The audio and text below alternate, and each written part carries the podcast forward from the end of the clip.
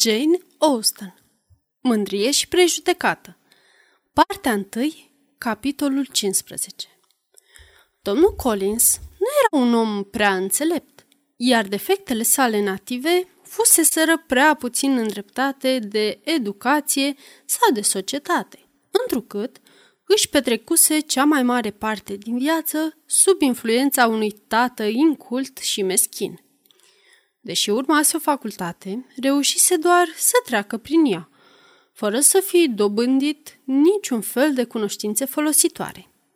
Supunerea în care îl crescuse tatăl său i-a indus la început o profundă umilință în felul de a fi, lucru repede compensat de o îngânfare specifică unui om tare de cap, de viața retrasă pe care o ducea și de sentimentele pe care îi le dădea dobândirea timpurie a unei neașteptate prosperități. O întâmplare fericită îl făcuse să o întâlnească pe Lady Catherine, atunci când parohia de la Hansford era vacantă. Respectul pe care îl avea față de rangul ei, venerația față de ea ca protectoare, combinate cu o părere foarte bună despre sine, despre autoritatea lui în calitate de cleric și despre drepturile pe care le avea ca paroh, au făcut din el un amestec de orgoliu, servilism, îngânfare și umilință. Pentru că acum avea o casă bună și un venit suficient, se gândea și la însurătoare. Și cum intenționa o reconciliere cu familia din Longbourn, se gândea să aleagă drept soție pe una dintre fete – dacă ar fi constatat că erau atât de drăguțe și amabile cum le venea vestea. Acesta era planul lui de îndreptare și compensație pentru faptul că moștenise averea tatălui lor. Găsea că este un plan excelent, foarte avantajos și potrivit și cât se poate de generos și dezinteresat din partea lui. Nu-și schimbă intențiile după întâlnirea cu fetele, Chipul încântător al domnișoarei Jane Bennet îi confirmă punctul de vedere, îndreptățindu-l să creadă că ea avea avantajul întâiului născut. Pentru prima seară, ea a fost aleasa lui. Dimineața următoare aduse totuși o schimbare. Într-un tet-a-tet de un sfert de oră cu doamna Bennet, înaintea micului dejun, în timpul unei discuții ce începuse cu fapte referitoare la casa parohială, dar condusese, cum era firesc, la mărturisirea speranțelor sale că își va găsi o soție la Longbourn, printre zâmbete de complezență și încurajări generale, doamna Bennet ținu să-și exprime rezerva în privința lui Jane, la care se hotărâse el, în privința fiicelor sale mai mici. N-ar fi putut răspunde în locul lor cu exactitate, însă nu avea cunoștință de vreo propunere, cât despre fica sa cea mare, trebuia să o spună, avea motive să creadă că era posibil să se logodească în scurt timp. Domnul Collins nu trebuia decât să-și schimbe planul de la Jane la Elizabeth, ceea ce se și întâmplă în scurt timp, în vreme ce doamna Bennet ațâța focul în șemineu. Elizabeth, fiind următoarea ca vârstă și frumusețe, o succeda pe sora ei. Doamna Bennet se arătă încântată de această idee și prinse să spere că își va vedea în curând măritate două dintre fiice, iar omul, căruia nu i-ar fi putut adresa o vorbă cu o zi înainte, îi intrase acum în grații.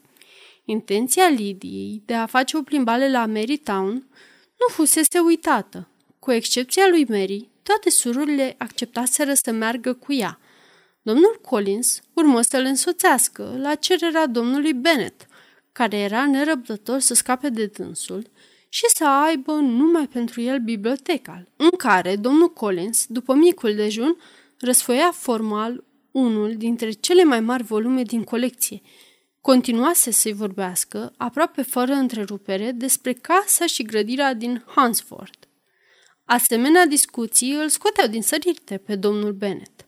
În biblioteca lui fusese întotdeauna sigur că se poate odihni și poate avea parte de liniște. Deși pregătit, după cum îi spusese lui Elizabeth, să întâlnească prostia și îngânfarea în oricare altă încăpere din casă, în bibliotecă se obișnuise să fie la adăpost de ele. Politețea lui se dovedi foarte convingătoare atunci când îl sfătui pe domnul Collins să se alăture fiicelor sale în plimbarea lor, iar domnul Collins, căruia o plimbare îi se potrivea mult mai bine decât lectura, se arătă extrem de încântat să închidă cartea și să plece.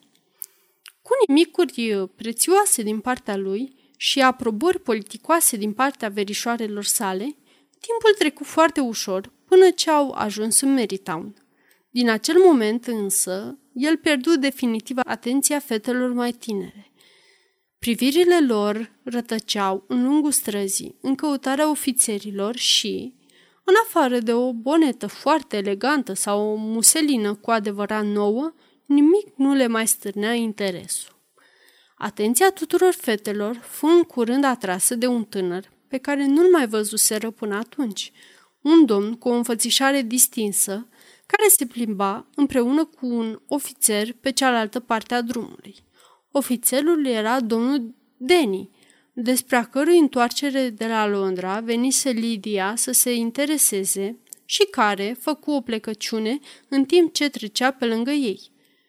Fură cu toții uimiți de înfățișarea străinului și se întrebară cine poate fi.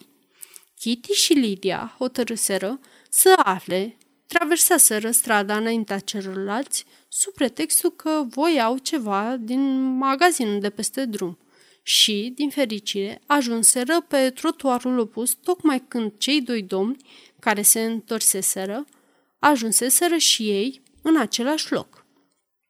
Domnul Deni li se adresă imediat, cerându-le permisiunea să-l prezinte pe prietenul său, domnul Wickham, care venise împreună cu el de la Londra, cu o zi înainte și care acceptase să fie încorporat în unitatea lor. Arăta exact cum trebuia, întrucât tânărului nu-i lipsea decât uniforma pentru a fi cu totul fermecător. Aspectul fizic îl favoriza foarte mult. Avea o strălucire fără cusur, un chip frumos, o siluetă zveltă și un fel plăcut de a vorbi. După ce s-au făcut prezentările, el dovedi o dispoziție veselă spre conversație, una deopotrivă de corectă și lipsită de pretenții. Întregul grup se întreținea în continuare într-un mod încântător când, într-o pod de cai, le atrase atenția. Erau Darcy și Bingley, care veneau călare în josul străzii. Văzându-le pe doamnele din grup, cei doi domni se îndreptară direct spre ele. Urmară formalitățile obișnuite. Bingley a fost principalul vorbitor, iar domnișoara Bennet principalul subiect. După spusele sale, se afla un drum spre Longbourn pentru a se interesa de starea sănătății ei. Domnul Darcy răspunse cu o plecăciune și tocmai își impusese să nu-și fixeze ochii asupra lui Elizabeth, când privirile le-au fost atrase de prezența străinului. Observând din întâmplare expresia pe care chipul lor o căpătase văzându-se unul pe celălalt, Elizabeth rămase profund uimită de efectul acestei întâlniri. Amândoi se schimbaseră la față. Unul se înroșise, iar celălalt se albise. După câteva minute, domnul Wickham puse mâna la pălărie, salut la care domnul Darcy cu greu binevoi să răspundă. Ce însemna asta? Era imposibil să-ți imaginezi, nu însă să-ți dorești să afli. Ceva mai târziu, domnul Bigley, care nu păruse să fi remarcat ceva, își luă rămas bun și plecă împreună cu prietenul său. Domnul Denny și domnul Wickham le însoțiră pe tinerele domnișoare până în fața casei domnului Phillips, care făcu o plecăciune, deși domnișoara Lydia stăruise cu insistență să poftească înăuntru, secundată de doamna Phillips, care susținea zgomotos invitația de la fereastra salonului. Doamna Phillips era întotdeauna încântată să-și primească nepoatele, iar cele două mai mari erau cu atât mai binevenite cu cât lipsiseră în ultima vreme. În timp ce își exprima surpriza față de neașteptata lor întoarcere acasă, despre care n-ar fi aflat nimic, căci nu veniseră cu trăsura lor, dacă nu s-ar fi întâlnit întâmplător pe stradă cu ucenicul domnului Jones, care spusese că nu mai era nevoie să trimită doctorii la Netherfield, întrucât domnișoarele Bennet plecaseră. Fu nevoită să-și îndrepte atenția spre domnul Collins, pe care Jane tocmai îl prezenta. Îl primi cu o extraordinară amabilitate pe care el i-o întoarse cu vârf și îndesat, cerându-și scuze pentru apariția sa pe nepusă masă, fără să se fi cunoscut în prealabil. Împrejurarea îi părut totuși măgulitoare, fiind într-o oarecare măsură justificată de înrudirea lui cu tinerele domnișoare care îl prezentaseră domniei sale. Doamna Phillips se arătă mirată de atâta exces de bună creștere. Admirația ei față de străini fu întreruptă de exclamațiile și întrebările referitoare la celălalt, despre care nu reuși totuși să spună nepoatelor sale mai mult decât ele știau deja, și anume că domnul Denny venise împreună cu el de la Londra și că urma să primească numirea ca ofițer în regiment. De mai bine de o oră, spunea ea, îl urmărea cu privirea, în timp ce el se plimba în susul și în josul străzii. Dacă ar fi apărut domnul Wickham, Kitty și Lydia și-ar fi continuat cu siguranță ocupația, dar, din nefericire, nu mai trecea nimeni pe suferestrele lor, cu excepția câtorva ofițeri, cu excepția câtorva ofițeri, care, în comparație cu tânărul necunoscut, deveniseră niște bărbați stupizi și dezagreabili. Unii dintre aceștia fuseseră invitați a doua zi la masă la familia Phillips, iar mătușa promisese fetelor că va stărui pe lângă soțul ei să-i facă o vizită